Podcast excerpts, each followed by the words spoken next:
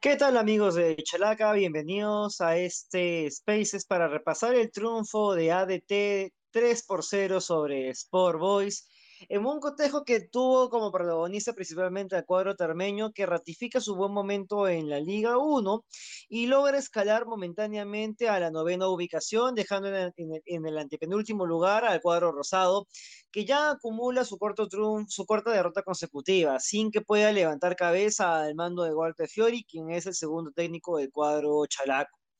Para empezar, vamos a repasar un poco cómo fueron las alineaciones de ambos equipos, empezando por ADT, que alineó con un 4 trapecio 2 con Ignacio Barros en el arco. En la línea 4 estuvo compuesta por César Inga como lateral derecho, Run Choi Gu como central junto con Herbe Cambú. Vale precisar que Gurrum Choi eh, salió expulsado a los 65 minutos por una doble amarilla, dejándole a Jackson Reyes como lateral izquierdo. Posteriormente, la línea de volantes defensivos estuvo compuesta por el capitán Jorman Tello y Jorge Palomino, dejando en posiciones más ofensivas a Kevin Serna y a Sinclair García. Finalmente, los dos hombres en punta fueron el, experimentado Pedro Bautista y el chará Bernardo Rajipo, que dicho sea de paso, fue el autor del primer tanto del cotejo. Por su parte, el cuadro rosado alineó con un 4-3-2-1, con Patricio Álvarez en el arco, Rodrigo Cuba, Eddie Rentería, Luis Garro y José Bolívar en la parte defensiva. Eh, la línea de, primera línea de volantes estuvo compuesta por Jesús Barco, Tare Carranza y Luis Cachito Ramírez, dejando en posiciones más ofensivas a Justin Alarcón y Jesús Chucho Chávez, que fue capitán, y finalmente Alexis, Alexis Blanco estuvo como único hombre en punta. Los tres goles del cotejo estuvieron eh, decretados por Hernán Regifo a los 37 minutos, Sinclair García a los 55 y Kevin Serna a los 76. Como mencionábamos, el cuadro de ADT fue el dominador del cotejo y básicamente volvió a ratificar una muy buena labor defensiva, inclusive pese a quedarse con 10 hombres por la expulsión de, de Gunron Choi, que, fue, eh, que, que dicho sea de paso es uno de los dos eh, jugadores que todavía permanecen dentro de, del plantel que logró el ascenso de Copa Perú. Y pese a, a, quedarse en inferioridad numérica, el cuadro tarmeño logró neutralizar a un cuadro chalaco que sigue sin poder levantar cabeza, pese a haber cambiado de técnico, y no logra todavía eh, plasmar un juego que le permita sumar puntos, ya sea por la fragilidad defensiva que tiene, así como por una, por una ofensiva que, que ya sin, por ejemplo, Penco sufre demasiado para poder llegar con peligrosidad al arco de su rival. Aquí quiero dar pase a, a Marco, que justamente fue el encargado de cubrir este partido, y preguntarle un poco más acerca de cómo es que vio esta, esta goleada tarmeña por el, eh, sobre el cuadro rosado. Hola Alonso, ¿qué tal? Buenas tardes, amigos de, de Chalaca. Fue un partido, la verdad, bastante complicado para Sport Boys. Nunca encontró el camino. Me parece que de arranque eh, la estrategia del entrenador Walter Fiori no sé si no se entendió de parte de los jugadores, pero al menos no pudimos percibirla. Más allá de ello, el ADT empezó el primer tiempo con un dominio lógico de, ser local, más aún en la altura, pero tuvo algunas jugadas, digamos, eh, sin mucho tino, sin estar muy bien eh, conectados los jugadores, las líneas estaban inconexas.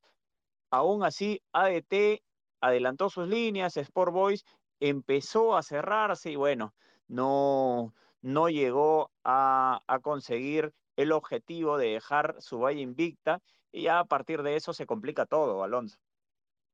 Sí, Marco, ahí quisiera, hay varios apuntes para poder analizar ese cotejo y yo te diría inicialmente, eh, ¿En qué crees que radicó este triunfo de, de, ADT, teniendo en cuenta que, por ejemplo, el primer tanto de partido recién llegó ya sobre la parte final del primer tiempo, a los 37 minutos por obra de, de, Hernán Rengifo? En justamente, pese a no tener nombres eh, que puedan que puedan hablar acerca de revelaciones, porque el, cuadro ADT tiene muchos jugadores también ya experimentados, justamente como Pedro Bautista, que es un hombre que ha, jugado durante muchos años en segunda división, y bueno, Hernán Rajipa, que es un veterano. ¿En qué crees que radicó esta, este triunfo tarmeño? ¿Cuál fue el principal mérito en ofensiva? Es que a mí, a mí me parece que el tema de la ofensiva en la altura eh, llega por un, por un factor de desgaste. Normalmente en los equipos que van de la costa eh, eh, hay un cansancio, hay una inamovilidad de parte de los defensores, de los mediocampistas de contención, que, que eso normalmente ocurre. Pero yo quiero resaltar algo en ADT. Al, al equipo tarmeño no le hacen goles fácilmente. Ha disputado nueve jornadas y en siete no le hicieron goles. Entonces creo que a partir de hacerse fuerte en un sistema, digamos, defensivo de parte de Juan Carlos Basalar, el entrenador de, Vendaval Celeste, es que eh, se apoya la fortaleza del ADT, se hace fuerte abajo, deja en cero y adelante tiene un par de jugadores rápidos que en la altura te van a poner las cosas muy difíciles. Y hoy ocurrió, además el Charapa Rengifo tiene toda la experiencia en la Liga 1 para simplemente esperar una pelota, por ahí le va a quedar alguna y definir muy bien. No creo que la, la calidad, la categoría del Charapa no esté en discusión, más allá de que sí es un veterano. Sí, justamente Marco, tú señalas algo, importantísimo. O sea, ADT es el cuadro que menos goles en contra tiene. Tiene solamente. Ah, no, bueno, no, es el segundo cuadro que menos goles tiene por detrás de. No, sí, es el cuadro que menos goles tiene con cinco tantos. Y justamente ante Universitario fue el equipo que más logró meterle goles durante un partido. Y, y pese tampoco no tener nombres tan, tan trascendentes. O sea, eh, Gunrun Choi es un jugador que viene del ascenso. Rebecca tampoco es un nombre que que es bueno, jugó en Binacional, jugó en Sport Huancayo, pero tampoco no es un hombre que pueda decirse que tiene que convertirse en una revelación, pero eh, eh, eh, Juan Carlos Basalar ha logrado constituir un plantel que, que muestra una solidez ofensiva interesante y que si bien en los primeros cotejos lograba también una gran cantidad de empates, AET se viene haciendo fuerte y bueno, se topó ante un Sport Boys que dicho sea paso, también es uno de los equipos que, menos cantidad de goles a favor tiene con tan solo siete anotaciones a lo largo de todo el, eh, de todo el campeonato. Entonces, yo creo que coincido en, en, analizar esto a partir de la solidez del cuadro tarmeño y de la paciencia que tiene para poder ganar por remolición a sus rivales y no desesperarse en buscar el arco contrario. De acuerdo. Me parece que en el cálculo del comando técnico de Juan Carlos Basalar está que si no pueden ganarlo, el empate, y para eso mantienen el cero, sí les va a ayudar a, llegar a ese objetivo final de la temporada, que es pues eh, evitar el descenso. Y, y, hasta ahora, ¿no? Más o menos mitad de la apertura, un cuarto, digamos, de la temporada, le viene resultando, ¿no? Siete, nueve con la valla invicta ni siquiera los equipos más pintados del torneo. Ahora, en el lado de Sport Boys, lo de hoy ha sido bajísimo, o sea, es, es inconcebible, ¿no? Más allá de la altura, más allá de que te afecte, todo lo que quieras, pero el Sport Boys, ahorita en tabla de posiciones, objetivamente hablando, está no en puntos a la par, pero muy cerca de Cantolao, de San Martín, de Stein, que son equipos que a priori iban a tener problemas con, con esta zona de abajo. Sport Boys no, Sport Boys ha jugado eh, la previa de la, o bueno, de la Sudamericana, ¿no? Entonces, eh, no la previa, ha jugado la Sudamericana. Entonces, e, es un equipo que ha debido armarse para, para afrontar un buena apertura, para afrontar eventualmente dos torneos. Lastimosamente, el comando técnico de Walter Fiori no le ha dado eh, esta jerarquía, esta fuerza que necesitaba el cuadro rosado, de cuatro partidos dirigidos en, en el Apertura en la Liga 1, los ha perdido todos. Sí, y, y, eso es algo que hay que analizar y que iba a dar paso. Cuando un, cuando un elenco realiza un cambio de técnico, uno puede esperar que, como dice el dicho, escobita nueva barre bien, pero eso no ocurre en el cuadro rosado, que sigue sumando derrotas y con un rendimiento que preocupa, pese a haber tenido el aliciente de haber clasificado un torneo internacional luego de 20 años aproximadamente, que si bien es cierto, luego quedó eliminado ante Ayacucho por la Copa Sudamericana, igual eh, para los hinchas rosados esa temporada 2022 se presentaba como una suerte de bisagra para ver si es que el cuadro rosado podía seguir ratificando un buen nivel mostrado en el 2021. Luego de, largas temporadas en las cuales el cuadro porteño venía básicamente cumpliendo el torneo con el objetivo de, de, salvar el descenso y ahora encuentro otra vez eh, un rendimiento bastante preocupante, inclusive pese también a mantener una suerte de base y, al haber sumado jugadores interesantes, como por ejemplo Rodrigo Cuba, que venía de César Vallejo, haber sumado a Jesús Barco, que venía de Manucci, eh, mantener a Tarek Carranza y a Luis Ramírez, que eran uno de los, de, los principales baluartes en el año 2021, pero y bueno, y a, Chucho Chávez, que se convirtió también en uno de los emblemas de ese cuadro rosado, pero, pero yo creo que también todo esto parte de que de que el cuadro rosado no logra tener automatismos que le permitan defender bien y que está en debe en ataque. Eh, Alexis Blanco ni, ni, Diego Zafadi han terminado de, de, redondear una buena, un buen rendimiento que permita también olvidar un poco a Sebastián Penco, que, que era la principal carta ofensiva del cuadro rosado, que más allá inclusive del tema de los goles, era un jugador que te, que te, que te, que te generaba peligro, que te permitía descargar juego, que era un, que era un permanente peligro para los equipos, pero que ahora el cuadro rosado no termina de justamente crear situaciones de peligro y que también es muy desordenado a la hora de atacar. Y eso ya lo veníamos analizando en otros, en otros spaces eh, que reconocemos que el cuadro rosado no tiene claridad al atacar, al no tener profundidad tanto por los extremos como también tener mucho desorden en cuanto a la parte o sea, del juego interior, teniendo por ejemplo a Luis Chito Ramírez que muchas veces él termina asumiendo las labores de 10 pese a él arrancar como un jugador de primera línea. Sí, de acuerdo, de acuerdo, de acuerdo. Eh, seguramente muchos hinchas de Sport Boys están a la espera de, del retorno, ¿no? del retorno tras esta lesión de Mauro Gebjosian, y porque definitivamente necesitan un referente en el área. Me parece que tuvo un buen segundo partido en la Copa Sudamericana Alexis Blanco, pero no ha podido repetirlo en la Liga 1. Y, y si no empieza a hacer goles, Sport Boys no va a tener cómo, ¿no? Jesús Chávez, que es el capitán, eh, ya también está entrando en una edad en la que necesita complementos. Hoy se le vio bajo a Chávez, se le vio bajo a Cachito Ramírez, aún así, y a pesar de, la edad de, bastante experiencia que tienen, intentaron jugar, pero a veces tienen que aparecer otros intérpretes, ¿no? ¿no? No necesariamente ellos, tienen que aparecer algunos otros chicos. Y todos esos automatismos que se deberían ir generando en los entrenamientos no se ven, lastimosamente no se ven, ¿no? Han tenido eh, ya contando un interino, tres, tres entrenadores, ¿no? Porque estuvo el profe Alayo un, par de jornadas, contándole él, serían tres entrenadores y, y no se ve, ¿no? No sé hasta cuándo van a poder respaldar a Walter Fiori. Sí, eso es algo muy preocupante porque, mira, más allá de un tema de, de, de resultados, lo que más llama la atención del cuadro porteño es el tema del rendimiento. Boys no, no parece tener un estilo que le permita decir, bueno, con el pasar de las fechas, el cuadro rosado va a poder recuperarse tanto local o como en visita. Eh, eh, es un equipo que sufre mucho para defender y que termina siendo muy predecible para poder atacar dentro inclusive de su propio desorden.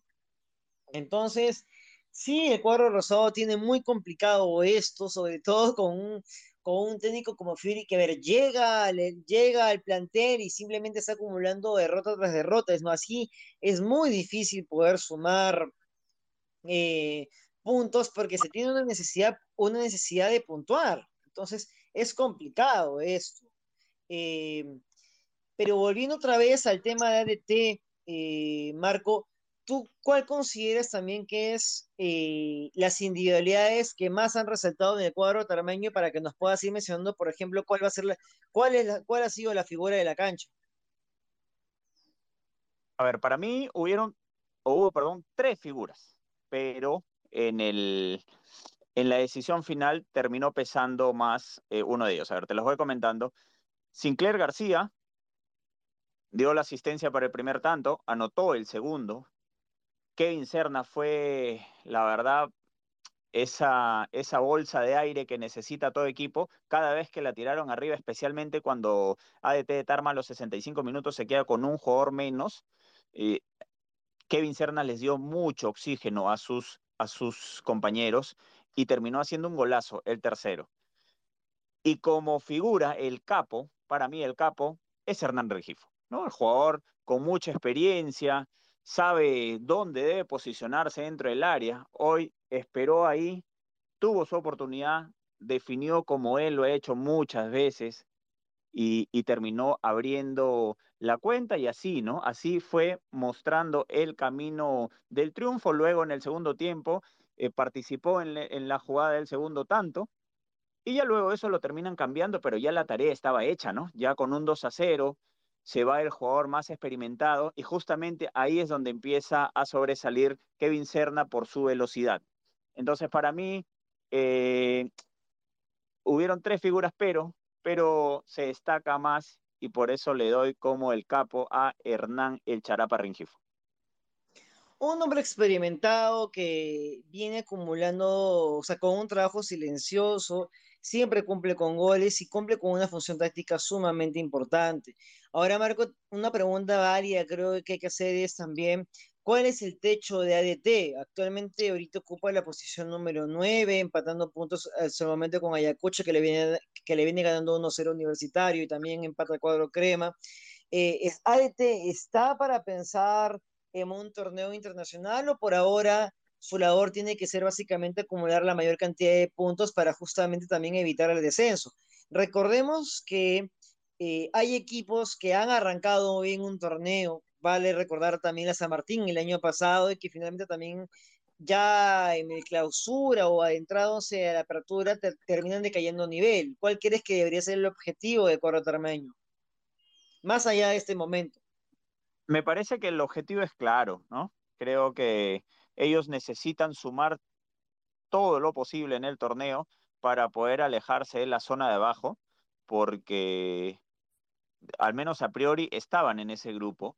Por ahora nos vienen demostrando que se hacen fuertes de local, tienen un buen sistema defensivo, no les anotan mucho, así que están consiguiendo, aunque sea de puntito en puntito, y lo de hoy fue muy bueno, ¿no? Hoy 3 a 0, tuvo un excelente segundo tiempo y, creo que va por ahí. Solamente sumar, sumar y sumar porque eh, en octubre vamos a tener que hacer las cuentas generales y creo, o al menos si la tendencia se mantiene, ADT debe salvarse. Y, yo como expectativa, la verdad no, no tengo muy, muy, muchas expectativas, digamos, respecto a un torneo internacional del cuadro tarmeño, porque en realidad no han apuntado a eso, ¿no? Simplemente han mantenido la base de, de, la, de la Copa Perú y, creo que es válido que ellos ahora, apunten a consolidarse en primera división más que pensar en un torneo internacional. Correcto, Marco. Y, bueno, ya para finalizar este Spaces, eh, y antes de analizar lo que fue también el desenvolvimiento de la cuarteta arbitral, eh, ¿qué panorama esperar del cuadro rosado? Que como mencionábamos, eh, bien teniendo un rendimiento sumamente discreto, con actuaciones de jugadores importantes que no vienen tampoco destacando. Entonces, ¿qué es lo que se podría esperar del cuadro rosado de cara al futuro? ¿De qué manera se podría revertir la situación? Lo de Sport Boys es bastante complicado. ¿ah? La, semana, la semana próxima va a recibir a Ayacucho, ¿no? A Ayacucho que es un equipo bastante difícil, también está, está participando en Copa Sudamericana y, me parece que, que, Sport Boys va a tener que replantearse algunas cosas, no es posible y seguramente sus hinchas, eh, los simpatizantes del cuadro rosado, están totalmente disgustados porque si lo comparamos con el equipo al que hoy enfrentó, eh, casi casi le triplica el puntaje. Sport Boys tiene 5 puntos, ADT 13. Entonces, eh, Sport Boys va a tener que hacer respetar la localidad sí o sí y tiene una buena prueba el próximo domingo ante Ayacucho, tiene que, tiene que conseguir tres puntos, si no, el panorama va a estar bastante, bastante complejo, Alonso. Correcto, Marco. Bueno, para finalizar, por favor, tu opinión sobre la cuarteta arbitral y también sobre cuánto influyó o no influyó en el trámite de cotejo. Esta cuarteta comandada en realidad por, por Jan Barbagelata.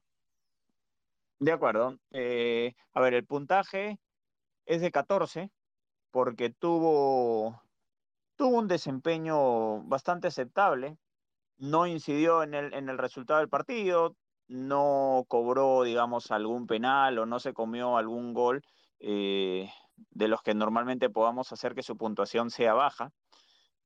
Expulsó a Gurrum Choi, el zaguero del ADT, cuando correspondía. Entonces creo que la, la jugada más compleja que tuvo la supo resolver y por eso me parece que tuvo una actuación aceptable.